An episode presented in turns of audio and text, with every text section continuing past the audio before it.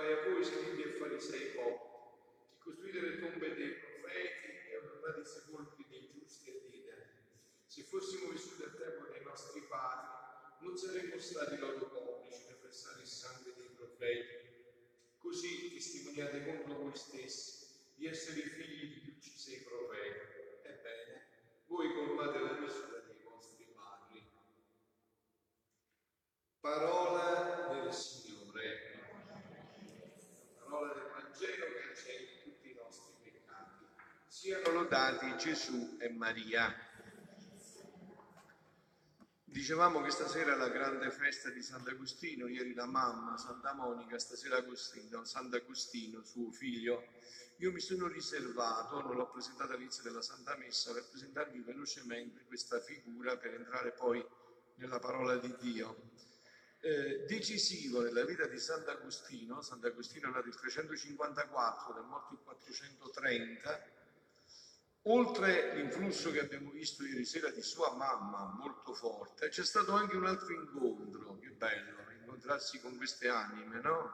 Con il santo vescovo Ambrogio, che lui si era santo Ambrogio, dal quale Sant'Agostino riceve il battesimo. È stato molto importante questo incontro con Sant'Ambrogio per Sant'Agostino, perché Ambrogio era un uomo, Sant'Ambrogio è un uomo di cultura, Sant'Agostino anche, e quindi ha potuto avere tante risposte che lui cercava. Sappiate rendere conto della vostra fede, dice San Pietro, no? Rendere conto della propria fede anche con la ragione. Dal suo curriculum di Sant'Agostino di studio di magisteri della scuola pubblica, attraverso un'appassionata ricerca della verità, in questo fu molto aiutato da Sant'Ambrogio, passò alla totale sequela di Cristo Signore, punto di convergenza della creazione e della storia. Questo Gesù che gli era rimasto, gli aveva fatto bere la mamma nel latte da piccolino, gli era rimasto.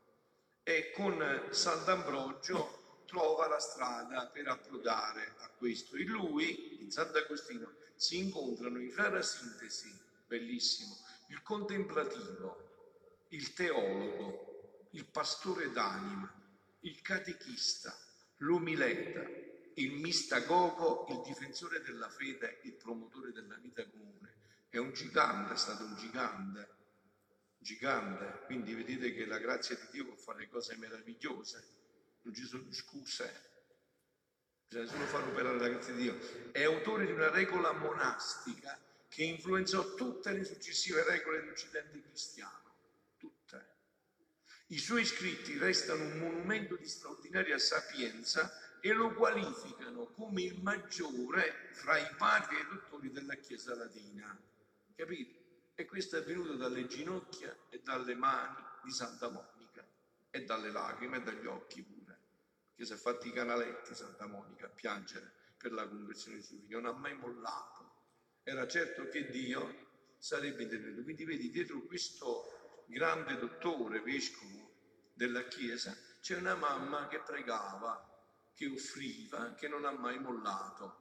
E adesso attraverso questo entriamo in questo eh, capitolo 23 di, di Matteo con di nuovo questo guai, stavolta eh, agli scribi e ai farisei, con l'appellativo di ipocriti. Io sono andato a cercarmi bene questa parola, ipocrita. Che cos'è significa? Chi è l'ipocrita? L'ipocrita è colui che pretende di avere qualità che non ha o di essere qualcuno che non è. Capito? L'ipocrita è qualcuno che pretende di avere qualità che non ha o di essere qualcuno che non è. Cioè bisogna chiedere un cuore semplice a Dio, no? E sapete chi è più grande ipocrita? Sempre attraverso la parola di Dio. Noi non parliamo con le nostre teste. Nella parola di Dio chi è più grande ipocrita? 2 Corinzi 11, 13, 15. Si è travestito da angelo di luce. Hai visto? Chi è l'ipocrita? Si traveste da angelo di luce. Vuole essere ciò che non è e qualità che non ha. e i suoi ministri, sempre in Corinzi come dice, ministri di giustizia, sono ministri di ingiustizia e si travestono da ministri di giustizia. Quindi qua c'è il punto fondamentale, l'ipocrisia, cioè avere, pretendere di avere qualità che non ci sono e essere qualcuno che non si è, che non si è. E guardate che questa, questo guai è veramente forte, dire a qualcuno, come ha detto Gesù, tu sei un sepolcro imbiancato, sapete perché si imbiancavano i sepolcri? I sepolcri, gli ebrei li imbiancavano perché la notte nessuno inciampasse nei sepolcri perché se toccavi i sepolcri diventavi impuro e dovevi fare riti di purificazione. Quindi li pitturavano bene, bianchi, belli, perché così non ci andavi a toccare vicino. E Gesù dice sepolcri imbiancati, belli fuori da vedersi, ma dentro pieni di cadavere e di marciume. Guardate che l'espressione è tostissima. E eh, Gesù è così duro con questa gente perché? Sapete dire voi perché è così duro? Sono sicuro che non lo direte nella mente, voi pensateci. E quello che vi dirò io non l'avete pensato. Non l'avete pensato. Sicuro. Gesù è così duro con questa gente perché le ama profondamente. Questo possono fare solo Gesù e i grandi santi. Un po' così mi faceva Padre Pia, eh? Questo lo posso fare solo Gesù e i grandi santi. Se no non si può fare. Bisogna amare profondamente fare questo. Gesù li ama profondamente. La sua è una paressia, una, una, una dimostrazione, una chiarezza, una trasparenza di amore. Di amore. La chiarezza di, ca, di chi sa che soltanto dicendo la nuda e cruda verità magari ci si può svegliare. Ve l'ho detto, no? Tante volte io questo concetto. Papà l'ha fatto con mio fratello e lo poteva fare, forte, determinato, fino a che l'ha salvato. Cioè è una paressia di amore. Certo, in una cultura come quella di oggi, in un linguaggio come quello di oggi, so che sto dicendo cose da astronave, ma la verità è sempre la verità, non cambia, non è che le mode possono cambiare la verità. Il linguaggio di eh, terapeutico di amore. Hai visto il, il, il, come si chiama quello che opera il, il chirurgo? Hai visto il chirurgo che taglia in fila dentro? Tu lo vedi dallo specchio, madonna, questo è proprio sadico. Va fino in fondo, toglie fino all'ultima cellula cancerogena, perché basta che ne resta una, è finita. E a te dall'esterno ti sembra che quello sia uno tosto. Invece lui sta facendo un'operazione delicatissima di amore delicatissima di amore. La sua è proprio questa, è una paressia di amore, la sua. Un giorno la Vergine Maria rimproverò il suo popolo attraverso una serva fedele e obbediente a ogni suo comando, mentre veniva celebrata una solennissima festa in suo onore. Le sue parole meritano molte attenzione e accoglienza da parte nostra dice la Madonna, mi avete vestito a festa, avete abbellito la mia effigie, mi avete fatto indossare abiti di lusso, però preferisco, preferisco stracci in cambio del vostro cuore. Gli abiti su di me scintillano, brillano, testano a meraviglia, il vostro cuore invece è marcio. Non vi era, non vi è verità in essa né amore. Esso è un cuore di peccato. Celebrate la mia festa, ma solo esteriormente. Non siete tornati a me. I vostri canti, le vostre celebrazioni sono stupende, manca solo il vostro cuore. Io, dice la madre di Gesù, è con il vostro cuore santo che intendo vestire il mio corpo. Ha visto? Ci avete mai pensato che come vuole essere vestita la Madonna alle feste? Non con gli abiti d'oro. Fanno bene a toglierli tutti ma con questo vuole essere vestito, con i nostri cuori. Voglio essere vestiti con il vostro cuore santo, con questo intendo vestire il mio corpo. Siete voi la mia veste più bella. È facile costruire una religione di apparenze. È facile, di cose esteriori. È facile consegnarsi anche a delle opere. Difficile è impegnarsi a cambiare il proprio cuore. Il proprio cuore. Perciò non si vuole pregare. Santa Teresa d'Avila diceva che se uno sul serio, sul serio fa mezz'ora di meditazione al mattino e mezz'ora di meditazione alla sera, dopo un mese o lascia tutti i peccati o lascia la meditazione. Non c'è via d'uscita, perché quindi si cava dentro.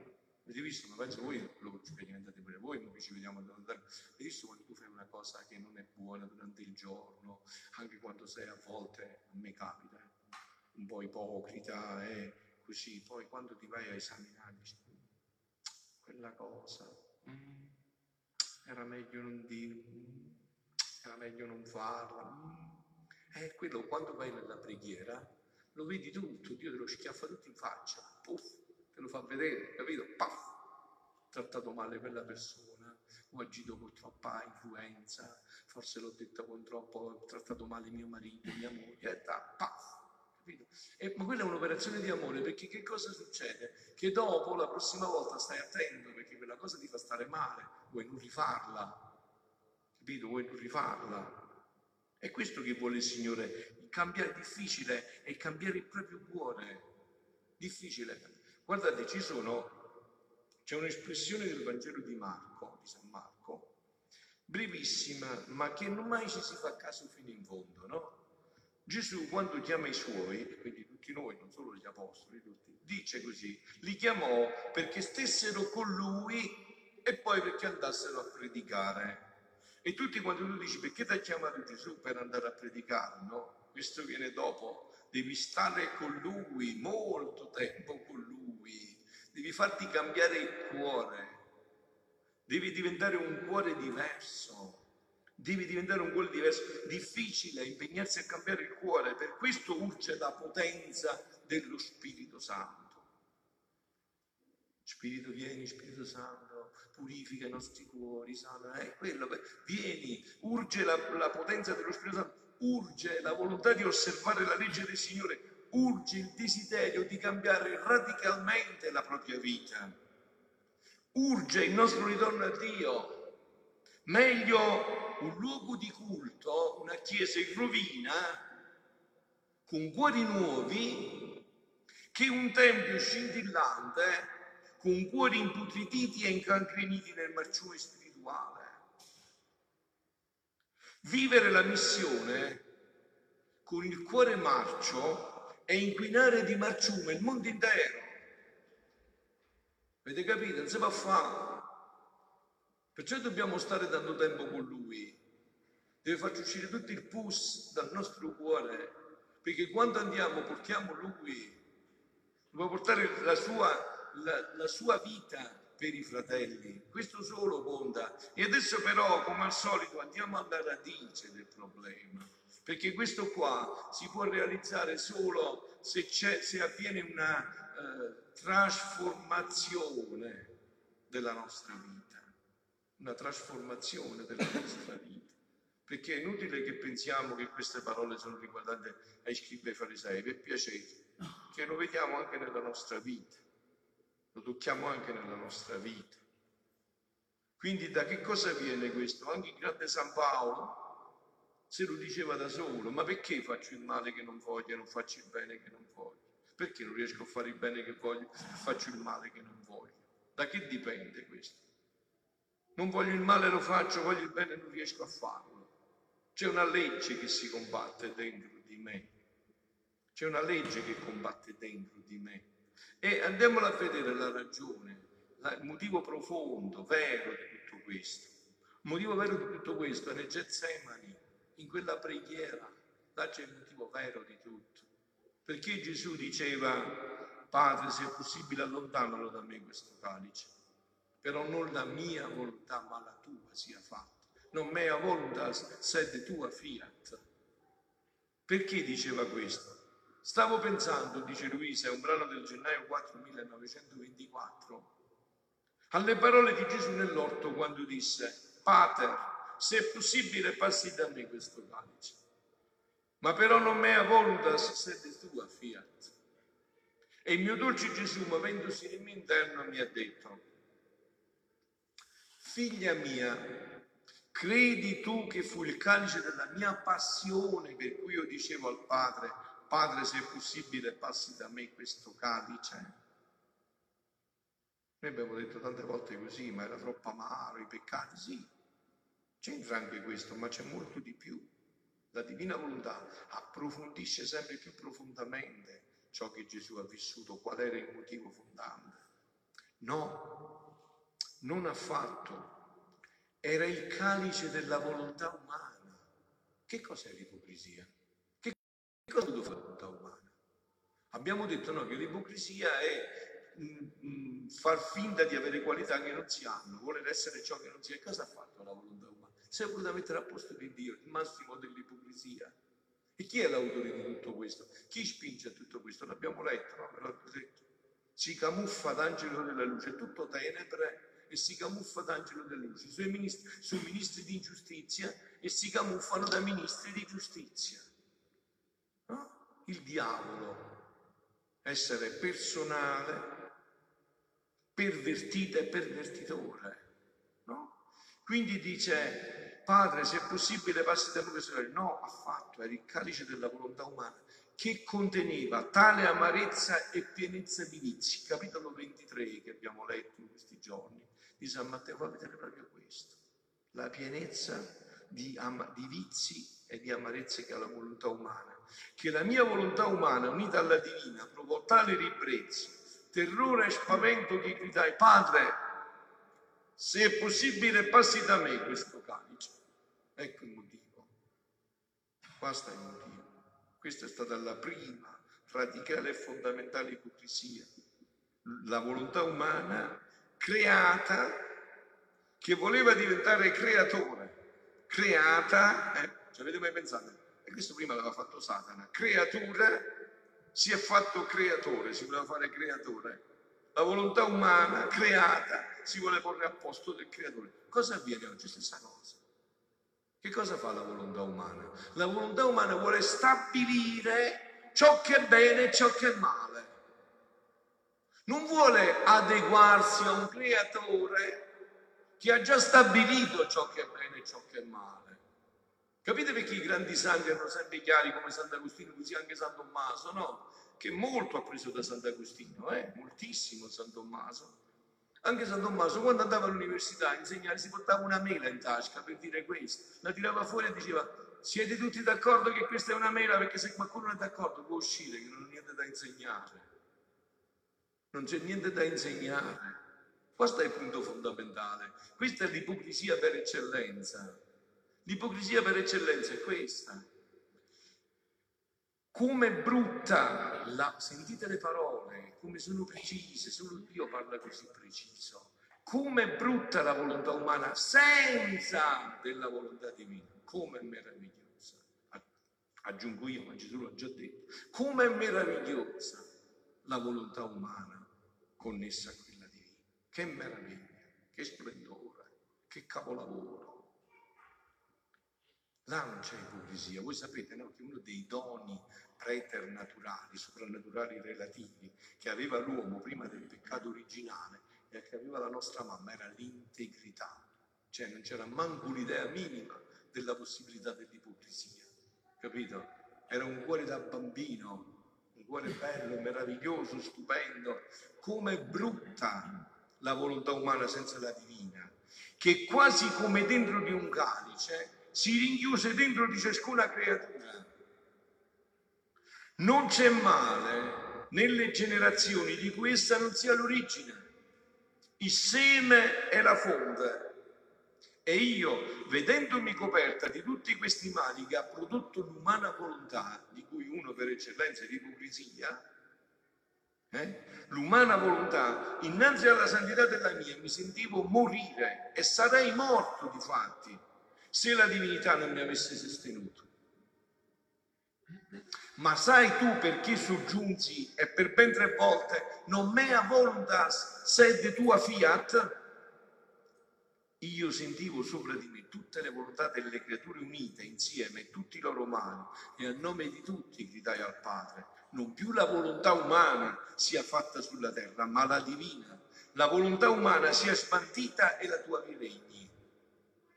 Qua c'è il problema di tutto, figlioli, qua c'è la ragione di tutto. Il resto sono, sono orpelli, qua sta tutto. Sicché, fin da allora, io lo volli fare fin dal principio della mia passione, perché era la cosa che più mi interessava e la più importante da richiamare sulla terra. Il fiat voluntas tua come in cielo così in terra. Questa è la cosa più importante.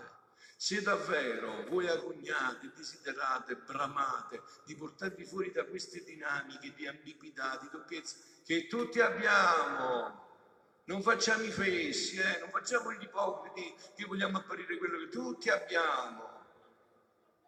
E fate bene l'esame di coscienza che lo riscontriamo bene, che li abbiamo tutti. E da questa dinamica come si può uscire? Perciò Gesù lo chiedeva all'inizio, col dirlo per ben tre volte nella prima io lo impetravo. Questo, nella seconda lo facevo scendere, nella terza lo costituivo regnante e dominatrice. E come dicevo, non mea voluntas sed tua fiat. Che cosa, perché diceva questo Gesù? Che cosa voleva fare? Io intendevo di svuotare le creature della loro volontà e riempirle della divina. Questo è, il, è ciò che sta premendo nell'umanità, questo è lo scontro, lo scontro che voi vedete tra la divina volontà e l'umana volontà, dentro di noi, eh? dentro di noi e fuori di noi. Questo è lo scontro. Gli scontri che abbiamo dentro e quelli che sono fuori sono questi. L'umana volontà e la divina volontà. L'umana volontà che si camuffa è un ipocrita per eccellenza, sa sempre ipocritizzare tutto ciò che tocca, no? E la divina volontà che invece è la verità, la bellezza, la pazzia. Capito? Hai visto com'è bello quando tu puoi parlare con una persona sincera? stai, ti senti bene. Invece da sta corto quando parli con un già, poi, poi tutti abbiamo urlato nel cuore, capito? Tante volte sulle offese, subito inizia a avvertire, ma questo sta dicendo una cosa, ne pensa un'altra qua, mi devo parare, mi devo difendere, eh? cioè mi devo difendere, sento che mi fischiano le orecchie, eh? mi fischiano le orecchie. Però nessuno è offeso, si fischia a te, fischia a lui quando tu fai l'ipocrita, non è che tu sei più diritto di lui, capito? Cioè se fischiano a te, poi fischiano pure a lui quando tu fai l'ipocrita. Non è che prima di morire, perché non mi lasciavano che ore, cioè non restavano che poche ore, io voglio contattare col mio celeste Padre il primo scopo per cui venni sulla terra. Questo è il primo scopo. E una delle cose che più amareggiava Gesù era proprio l'ipocrisia, perché l'ipocrisia è proprio l'emblema dell'umana volontà che si è staccata dalla divina volontà, proprio l'icona, l'immagine di questo. Proprio questo, il primo scopo per cui vendi sulla terra, che la volontà divina prendesse il suo primo posto d'onore nella creatura. Era stato questo, sentite, il primo atto dell'uomo, cioè sottrarsi dalla volontà suprema e quindi la nostra prima offesa. Sentite cari, tutti gli altri mali di lui entrano nell'ordine secondario. T'ho detto, come il fatto del medico, ti dà le gocce, ti rimbambisci e non senti la depressione, ti toglie le gocce, ti rinsavisci e senti di nuovo la depressione. Perché non, sei, non hai toccato la causa? Devi andare alla causa. Qual è la causa? La causa è questa. E io, vedete perché noi tante volte no, utilizziamo anche i termini o il diavolo per i comodi nostri, perché non vogliamo andare alla causa. E io dovetti prima realizzare lo scopo di fiat voluntas tua come in cielo così in terra e poi formare con le mie pene la redenzione. La redenzione viene dopo. Gesù ha dovuto prima ridare il dono della vita divina all'uomo che aveva perso per l'ipocrisia. Perché la stessa redenzione entra nell'ordine secondario. È sempre la mia volontà che tiene il primato su tutte le cose. E sebbene dei frutti della redenzione si videro gli effetti, ma fu in virtù di questo contratto che io feci con il Divin Padre, che il suo fiat doveva venire a regnare sulla terra, realizzando il vero scopo della creazione dell'uomo e il primo scopo per cui venni sulla terra. Quindi il primo scopo della creazione dell'uomo è il primo scopo per cui Gesù è venuto sulla terra. Tutto è qua. Capite perché la battaglia è così tosta e così dura in questo momento? Perché la Madonna ha detto queste sono le ultime mie apparizioni sulla terra. Perché la battaglia è su questo fronte. Il primo scopo della creazione è il primo motivo per cui Gesù si è incarnato. Dio si è fatto uomo per questo motivo. Il motivo fondamentale era che all'uomo era stata strappata la vita divina e questa vita divina la poteva dare né San Michele Arcangelo né tutti gli angeli, nessuno. Questa vita divina per darla all'uomo doveva di nuovo farsi, doveva solo farsi l'uomo Dio per dare di nuovo questa vita divina all'uomo. Quindi, se il principio del male fu la sua volontà, io questa dovevo ordinare e ristabilire e riunire la volontà divina e umana. È questo che Gesù sta cercando di dire ai scribi e ai farisei. Perciò vi ho detto la ragione di questa forza, come Gesù parla di amore. È l'amore. E sebbene si videro prima i frutti della redenzione, questo dice nulla. La mia volontà è qua re, che sebbene è il primo fra tutti, arriva l'ultimo, precedendo per suo onore e decoro i suoi popoli, eserciti, ministri, principi e tutta la corte regale, sicché prima erano necessari i frutti della mia redenzione per far trovare le carte regali, corte, la corte regale, i popoli, gli eserciti, i ministri, all'altezza della maestà della mia volontà. E concludiamo con quest'ultimo paragrafo. Io, dice Gesù, non mi occupai d'altro che della sola volontà del Padre mio. E siccome tutte le cose stanno in essa, perciò io mi occupai di tutto. E se una preghiera insegnai, non fu altro che la volontà divina si faccia come in cielo così in terra, ma era la preghiera che racchiudeva tutto e assopiglia tutto. E assopiglia tutto. Io più approfondisco questa preghiera, più vedo che assomiglia a tutto. Capito? Sicché io non mi aggiravo che intorno alla suprema volontà le mie parole, le mie pene, le mie opere, i miei palpiti, palpiti, palpiti erano pregni di volontà celeste. Così voglio che faccia tu. Devi girare intorno ad essa, da farti bruciare dall'alito eterno del fuoco della mia volontà in modo da perdere qualunque altra conoscenza e null'altro sapere che solo è sempre il mio volere. Volessi dire che diventassi scemo, io non hanno per me, non diventasi scemo a tutto e avessi solo questo, la conoscenza del divin volere, siano lodati Gesù e Maria.